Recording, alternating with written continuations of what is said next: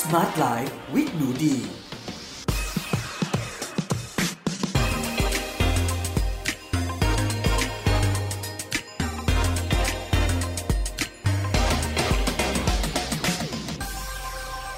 สวัสดีค่ะ ยินดีต้อนรับเข้าสู่ Med Listening Podcast ในรายการ Smart Life with หนูดี กับดิฉัน หนูดีวนิสาเรสำหรับวันนี้นะคะเรามาพบกันใน episode ที่ 29 ค่ะ กับหัวข้อ นิสัยไม่น่ารัก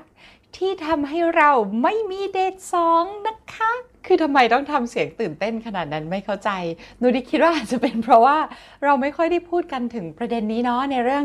ของการเดทนะคะ หรือเรื่องของความรักหรืออะไรส่วนใหญ่รายการ Smart Life with หนูดีนะคะ เราจะพูดในประเด็นเรื่องของสุขภาพนะคะ งานวิจัยเนาะเพื่อสุขภาพร่างกายของเรา แต่ว่าหนูดีคิดว่าอีกสิ่งหนึ่งนะคะที่สำคัญมาก ๆ เช่นกันนะคะ ในการมีชีวิตที่ฉลาดาหรือว่า smart life เนาะก็คือการที่เรามีความสัมพันธ์ที่เป็นบวกนะคะ กับคนรอบตัวของเรามากที่สุดเท่าที่เราจะสามารถทำได้เนาะเพราะว่าเราก็ต้องยอมรับว่าไม่ใช่ว่าทุกคนในโลกใบนี้นะคะ จะมี พฤติกรรมที่เป็นบวกที่ทำให้เราอยากมีความสัมพันธ์เชิงบวกกับเขา แต่หนูดีก็คิดว่าเเราก็ควรจะต้องพยายามทำให้ดีที่สุดเท่าที่เราทำได้เนาะทีนี้เนี่ยค่ะในวันนี้เนี่ยหนูดีก็เลยอยากจะมาแชร์หนังสือเล่มหนึ่งนะคะ ที่เป็นหนังสือโปรดของหนูดีมาก ๆ เลย แล้วก็อ่านแล้วอ่านเล่ารายรอบมากๆนะคะ ถึงว่ามีถึงมีแฟนไปแล้วเนาะแต่ก็ยังคงอ่านอยู่เพราะคือมันสนุกไงทุกคนคืออ เวลาที่เราไปเดทนะคะโดยที่เรายังไม่รู้ว่าในที่สุดแล้วเขาจะชอบเราเราจะชอบเขาไหม มันเป็นช่วงเวลาที่แบบมันลุ้นมันน่าตื่นเต้นมากๆนะทุกๆคนเนาะเออนั่นแหละค่ะใด ๆ ก็ตามก็ความรู้ในเรื่องการเดทมันก็เป็นความรู้ที่มีคุณค่าอยู่ดี เพราะเผื่อวันหนึ่งต้องให้คำปรึกษาพี่น้องเอมหลานหรือว่ามีลูกมีเต้าอะไรกันไปนะคะ ก็คงเป็นความรู้ที่ดีอยู่ดี ถึงแม้เราจะมีแฟนหรือว่าแต่งงานมีสามีภรรยาไปแล้วเนาะนะคะ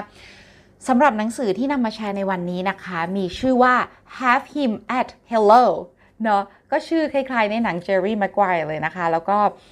อันนี้นะคะเป็นหนังสือภาษาอังกฤษนะคะ แต่งโดยคุณ Rachel Greenwald นะคะอ่าเป็นหนังสือที่เขียนโดยผู้ผู้เขียนนะคะเป็น New York Times best selling author เลยนะคะ ก็เป็นนักเขียนที่โอ้โหติดรางติดอันดับท็อปฮิตเลยในสหรัฐอเมริกานะคะ อันนี้เนี่ยหนังสือ Have Him at Hello เนี่ยค่ะเอ่อหน้าปกเขาจะโปรยปกว่า Confessions from 1,000 guys about what makes them fall in love or never call back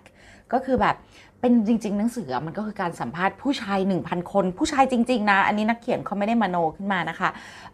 ว่าในผู้ชาย 1,000 คนนั้นเนี่ยเออทำไมอะถึงหลงรัก ผู้หญิงคนนี้นะคะ หรือว่าทำไมไม่เคยโทรกลับไปหาผู้หญิงคนนี้เพื่อมีเดทสองเลยเนาะเพราะฉะนั้นนะคะเนื้อหาของเราในวันนี้เนี่ยก็จะโฟกัสถึงว่าคุณผู้ชายพูดว่าอะไร แล้วก็ทำไมเขาถึงไม่โทรกลับนะคะ ใครเป็นคุณผู้หญิงนะคะ ก็ลองฟังดูเผื่อได้ประโยชน์กับตัวเราเองเนาะสำหรับการเดทในหนต่อๆไปนะคะ ถ้าใครเคยประสบความผิดหวังในอดีตมาว่าเอ้ยเดทแล้วมันทำไมผู้ชายหายไปเลยนะคะ ก็จะได้รู้ว่าเอ๊ะเราคิดไปเองหรือเปล่าว่าเขา กลัวเราหรือเขาอืเราดูแบบดูดีเกินไป หรือว่าดูประสบความสำเร็จมากเกินไป ซึ่งผู้หญิงอันนี้ต้องบอกว่าเนื้อหาเนี่ยเป็นเรื่องราวของผู้หญิงในสหรัฐอเมริกาเนาะก็ผู้หญิงมักจะคิดว่าผู้ชายหายไปเพราะ 1 2 3 แต่บางทีผู้ชายอาจจะหายไปเพราะ 1 2 3 4 5 6 7 8 9 10 ที่เราคิดไม่ถึงมาเลยก็ได้นะคะ ส่วนคุณผู้ชายท่านไหนฟังก็อาจจะลองฟังดูว่าเออที่เราเคยเจอมาเป็นอย่างนี้หรือเปล่า หรือในอนาคตเราจะไปเจออะไรแบบนี้เราจะดูว่า เออมันมีคนอื่นเป็นเหมือนเราบ้างไหมนะคะ เดี๋ยวมาดูในเนื้อหากันดีกว่า เพราะว่าใน episode ที่ 29เนี่ยค่ะหนูดีอยากจะพูดถึงนิสัยไม่น่ารักที่ทำให้อ่อ คนที่เราไปเดทด้วยนะคะ โดยเฉพาะคุณผู้ชายเนี่ยแหละเนาะเขาหายไปเลยนะคะ ส่วนในเออ episode หน้านะคะ episode ที่ 30 นะคะ ก็จะพูดถึงในทางตรงกันข้ามคือ แล้วนิสัยแบบไหนล่ะที่ได้รับการโหวตว่าอยากทำให้มีเดทต่อต่อไปเพิ่มมากขึ้น อันนี้ก็ต้องบอกว่ามาจากการถามจริง ๆ เลยนะคะ ไม่ใช่อะไรที่มโนเขียนเป็น how to ขึ้นมาเนาะ ผู้เขียนเขาใช้เวลาในชีวิตเขาในการยกหูโทรศัพท์นะคะ หรือว่าเจอกับตัวคนจริง ๆ เนี่ย ถึง 1,000 คนเลยนะคะ เพื่อจะสรุปออกมาจากสิ่งที่เขาพบเจอจริง ๆ นะคะ ในโลกแห่งความเป็นจริงเลย เดี๋ยวมาดูกันดีกว่าค่ะว่า ในข้อที่ทำให้คู่เดทหายไปแล้วไม่กล้าโทรกลับไปอีกเลยนั้น มีอะไรบ้างคะ ก่อนอื่นเลยนะคะ ต้องบอกว่าตัวคุณเรเชลกรีนวอลด์เนี่ยค่ะเขาได้ถามคุณผู้หญิงค่ะ คือเขาทำงานคล้ายๆเป็นเหมือน matchmaker ค่ะ เป็นเหมือนแม่สื่อแม่ชัก แม่สื่อรุ่นยุคใหม่เนาะ มีการติดตรงติดตังคนนั้นคนนี้ แล้วก็เอาคนมา match กัน ที่นี้เนี่ยเวลาเขาจะ match ผู้หญิงเนี่ยให้ไปมีเดทนะคะเขาก็จะถามผู้หญิงเหล่านั้นเนี่ยว่าเดทคนที่แล้วที่ไม่ประสบความสำเร็จเนี่ยมันเปิดเป็นยังไงเป็นใครยังไงแล้วก็คิดว่าทำไมถึงมันถึงไม่ประสบความสำเร็จทำไมคุณผู้ชายถึงไม่สานต่อความสัมพันธ์นะคะ สิ่งที่คุณผู้หญิงเนี่ยยกตัวอย่างมานะคะที่แบบเออคุณผู้ชายไม่ติดต่อกลับมาเนี่ยเขาบอกว่าก็มีเหตุผลหลักๆ อยู่4ีหข้อนั่นแหละค่ะ อันแรกก็คือไทมิ่งนะคะะเวลาอาจจะไม่เหมาะ ผู้ชายคนนั้นอาจจะไม่พร้อมที่จะมีความสัมพันธ์ในตอนนี้ อันที่ 2 คือกลัวค่ะ เขาคิดว่าคุณผู้ชายเนี่ยกลัวว่าเขาสวยเกินไป หรือว่าประสบความสำเร็จมากจนเกินไป หรือกลัวจะดูแลเขาไม่ไหว 3 คือคิดว่าคุณผู้ชายเนี่ยอาจจะเดทคนอื่นหลาย ๆ คนอยู่นะคะ แล้วก็อาจจะเขาก็ไม่ใช่ตัวเลือกต้น ๆ หรือว่าอันข้อที่ 4 ก็คืออคิดว่า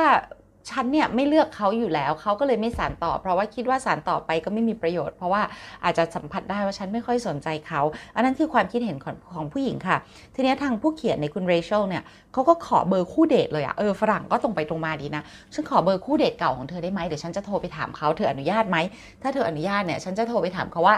จริง ๆ แล้วที่เขาไม่โทรกลับมาหาเธออีกเลยเนี่ย เพราะอะไรถ้าคุณผู้หญิงอนุญาตเนี่ยเขาก็จะโทรไปค่ะ สิ่งที่เขาพบจากคุณผู้ชายเหล่านั้นเนี่ยที่บอกเขามามันเป็นคนละเรื่อง กับสิ่งที่คุณผู้หญิงคิดไปเองเลยค่ะนะคะ ในที่สุดเนี่ยเขาสรุปรวบรวมมาได้ว่ามันมีอยู่สิเหตุผลหลักๆนะคะ ที่คุณผู้ชายเนี่ยหายไปเลยและมันไม่ใช่เหตุผลที่ผู้หญิงคิด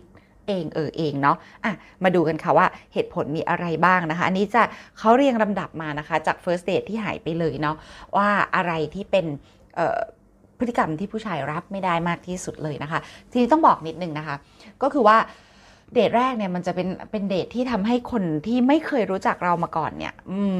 คิดว่าเขาจะอยากเจอเราอีกต่อไปไหม เพราะฉะนั้นบางทีเนี่ยเราอาจจะไม่ได้ต้องเป็นแบบตัวของตัวเอง1ล้านเปอร์เซ็นต์ขนาดนั้นเนาะ เพราะว่าบางทีคนยังไม่ทันรักเราอะเราไปโชว์ด้านประหลาดประหลาดเนี่ยเขาอาจจะหายไปเลย แต่ว่าถ้าเกิดเขาเริ่มรักเราแล้วเนี่ยอาจจะเห็นด้านประหลาดประหลาดคำๆอาจจะกลายเป็นว่าเอ็นดูก็ได้นะคะอะมาดูกันค่ะอันที่โหวตมาอันดับที่หนึ่งเลยเนี่ย ก็คือว่าพฤติกรรมที่ฝรั่งเรียกว่า boss lady boss lady คืออะไรแล้วทำไมมันถึงเป็นพฤติกรรมที่ไม่พึงประสงค์ในการเดท คือการเป็นบอสนี่มันไม่ดียังไงหรอ ใครๆ ก็ไม่ได้อยากเป็นบอสหรอกเหรอ จริง ๆ แล้วเนี่ยค่ะในการเดทเนี่ยผู้ชายในในการเก็บข้อมูลครั้งนี้นะคะเขาบอกว่าผู้หญิงเหล่านั้นเนี่ยจะมีพฤติกรรมแบบอชอบเถียงนะคะ ชอบแข่งขัน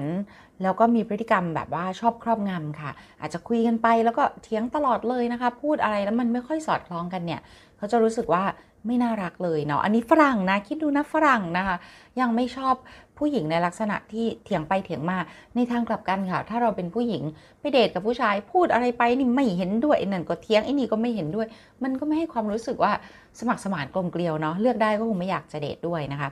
ข้อที่2นะคะก็คือเป็น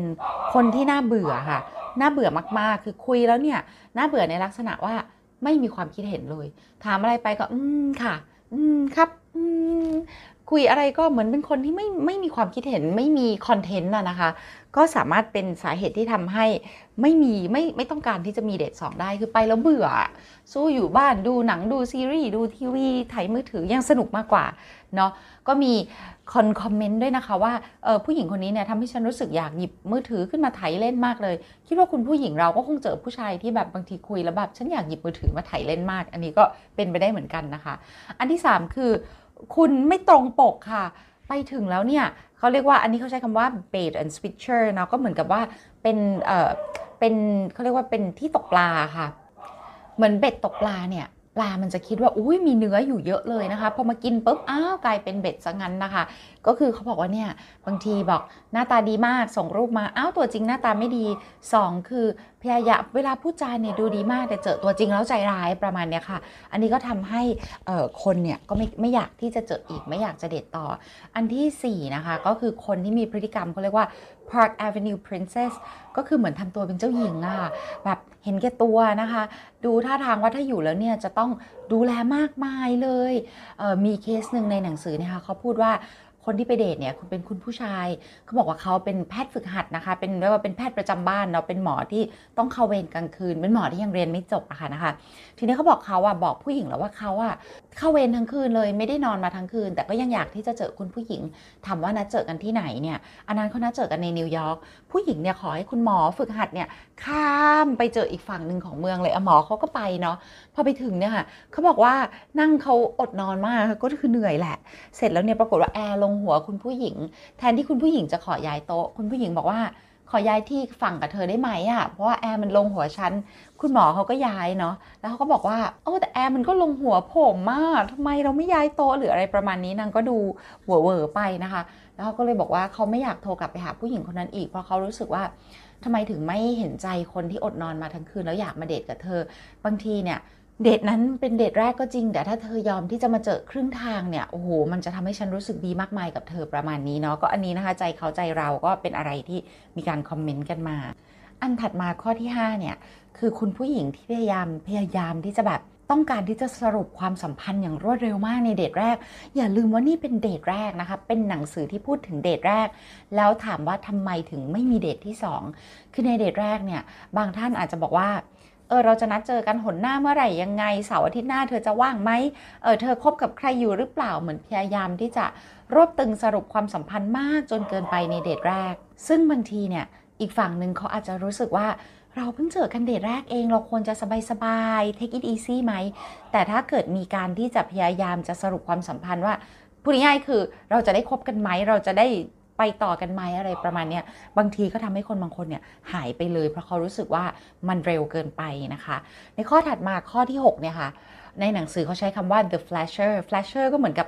ให้เห็นในด้านลบของเราเนี่ยเร็วเกินไปบางคนพูดถึง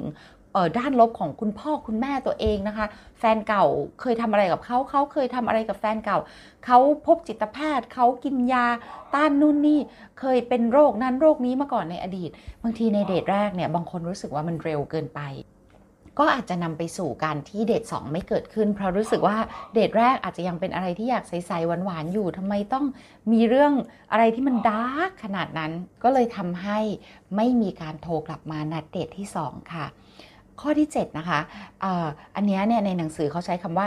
bitch in boots เลยเนาะ ซึ่งเขาพูดถึงคนผู้หญิงที่ใจร้าย แล้วก็ดูเป็นคนน่ากลัว ดูเป็นคนไม่มีน้ำใจค่ะ ซึ่งความใจร้ายเนี่ยอาจจะมาในรูปแบบการพูดจาไม่ดีกับคู่เดทนะคะ เช่นมีอยู่เคสหนึ่งในหนังสือเนี่ยเขาพูดถึงคุณผู้ชายที่จะเลี้ยงคุณผู้หญิงคือเหมือนกับไปดื่มเหล้าด้วยกันแหละ ไม่ใช่ดื่มเหล้าคือเหมือนไปนั่งในบาร์ในบาร์ไวน์อะไรด้วยกัน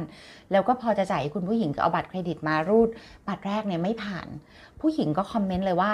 I don't do poverty ก็คือฉันเนี่ยไม่ชอบยุ่งกับคนจนนะจ๊ะ ประมาณนี้ ซึ่งคุณผู้ชายเขารู้สึกว่า อันนี้มันใจร้ายมากอะ่ะทำไมต้องใจร้ายกับฉันประมาณนี้ทำไมต้องพูดจาแบบนี้เราเพิ่งรู้จักกันแค่ครึ่งชั่วโมง ก็ทำให้เขาไม่ยอมโทรกลับไปเพื่อมีเดทที่ 2 ด้วย อืม ซึ่งอันนี้เนี่ยต้องพูดว่า หรือบางทีเนี่ยเขาใจร้ายกับพนักงานเสิร์ฟนะคะ ใจร้ายกับ ใครก็ตามที่อยู่ในเป็นบุคคลที่3อะค่ะก็ทำให้คนบางคนกลัวแล้วก็ไม่ยอมมีเดทที่ 2 ได้เลยเนาะส่วนในข้อที่ 8 นะคะ ก็คือคนที่มีลักษณะแบบเศร้าขี้บน่นไม่ถูกใจกับทุกสิ่ง ไอ้นู่นก็ไม่ดีไอ้นี่ก็ไม่ชอบออาหารก็ไม่อร่อยเอออากาศก็ร้อนตรงนี้ฝุ่นเยอะอะไรประมาณนี้ค่ะ บางคนอาจจะคิดว่า เฮ้ยในเดทแรกอะ่ะ มันเห็นกันขนาดนี้เลยเหรอ เหลือเชื่อนะคะว่าในเดทแรกเนี่ย บางทีเราสามารถเห็นอะไรที่มัน มันอาจจะเป็นแค่ความเข้าใจผิด หรืออาจจะเป็นตัวตนจริง ๆ ที่มันโผล่ออกมาเร็วจนเกินไปเนี่ยก็ต้องบอกว่าในเดทแรกก็มีหลายคนที่หายไปเลยนะคะ ไม่สามารถสานต่อไปถึงเดทที่ 2 จากการเห็นสิ่งเหล่านี้ได้ค่ะ ซึ่งบางทีถ้าเราชอบใครบางคนมากๆเนี่ยเราก็อาจจะคิดว่าอืมอาจจะทำตัวดีมากๆในเดทแรกเพื่อให้ได้มีเดทที่ 2 ได้นะคะ แต่ว่าก็จะมีคนบางคนที่เขาก็เก็บไม่อยู่เหมือนกัน แล้วมันก็หลุดออกมาเลยนะคะ ในเดทแรกได้ก็อาจจะต้องระวังกันค่ะ ส่วนใน ข้อ 9 นะคะ ก็ในหนังสือเขาใช้คำว่า the X factor นะคะ X factor เนี่ยไม่ได้เป็นเป็นตัว X นะคะ แต่ย่อมเป็นตัว EX นะคะ ก็เหมือนกับ X boyfriend X girlfriend เนาะ X factor เนี่ยก็เป็นคนที่ในเดทแรกนะพูดถึงแฟนเก่าตลอดเลยนะ แฟนเก่าอย่างนั้นแฟนเก่าอย่างนี้แฟนเก่าอย่างงู้นเราอาจจะคิดว่ามันต้องคนเรามันต้องฉลาดพอที่จะไม่พูดถึงแฟนเก่าในเดทแรกสิ มันมีคนทำอย่างนั้นจริง ๆ ค่ะ และมันก็ทำให้คนเขาไม่อยากจะเดทกับเรา มีในเดทที่ 2 จริง ๆ เช่นกันเนาะ ก็ต้องบอกว่ามันก็เวอร์นะคะ แต่มันก็เป็นความจริงค่ะ มีคนที่ทำแบบนั้นจริง ๆ เนาะ ก็ต้องระมัดระวังนะคะ อย่าพูดถึงแฟนเก่า ในเดทแรกก็จะดีที่สุดเลยค่ะ เนาะ แล้วก็อันที่สุดท้ายนะคะ ข้อที่ 10 ก็คือในหนังสือเขาใช้คำว่า one way street นะคะ one way street ก็คือเหมือนกับรถทางเดียวอะคือเป็นการสื่อสารทางเดียวค่ะ